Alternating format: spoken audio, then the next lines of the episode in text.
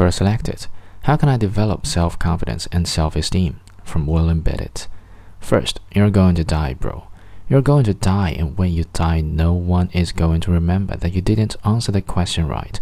No one is going to remember that you said something awkward after class. Remind yourself that you're going to die so you don't take the small things so seriously. Second, take improv classes. I have done Toastmasters, studied trial advocacy, and performed stand up every night for almost a year. But improv classes are by far the most efficient way to develop social confidence. It makes you get good at talking with confidence. The teacher will make you do things get way out of your comfort zone. Third, realize that all socialization is a game. When you're talking to an old friend, you could be playing the nostalgia game. When you're talking with a girl at a bar, you're playing the flattering game. Interview the interview game. Every type of interaction is a different type of social game with different rules. Figure out the rules and strategies for the social settings you're about to go into. And that way, you can be as much as yourself as possible without worrying how you will be received. Fourth, travel by yourself and stay in hostels. Traveling by yourself forces you to socialize with people, and staying in a hostel, you will be around other people who are also traveling by themselves too.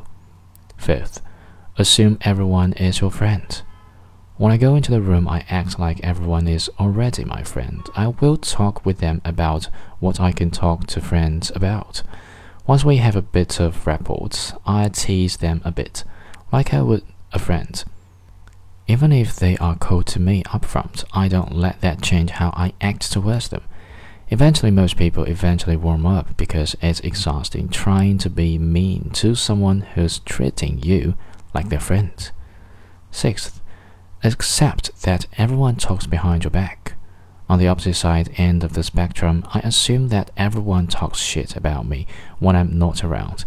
Even if this isn't true, I accept this to be true so that you don't worry about what other people are saying behind your back.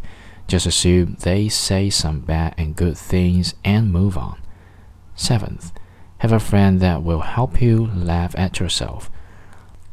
Last year, I bombed at a big comedy venue called the House of Blues.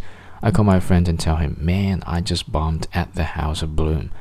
I was really upset.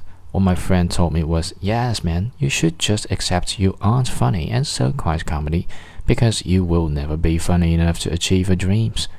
That made me burst out laughing. It boosted my mood because it reminded me that what I was going through wasn't that serious. Eighth, you're enough. Just say this your hands when you are having anxiety. Repeating this mantra dispels worry because it's true and it's what society is constantly telling us we're not. Ninth, the secret to baseless confidence. Here's a video I recorded about acquiring baseless confidence.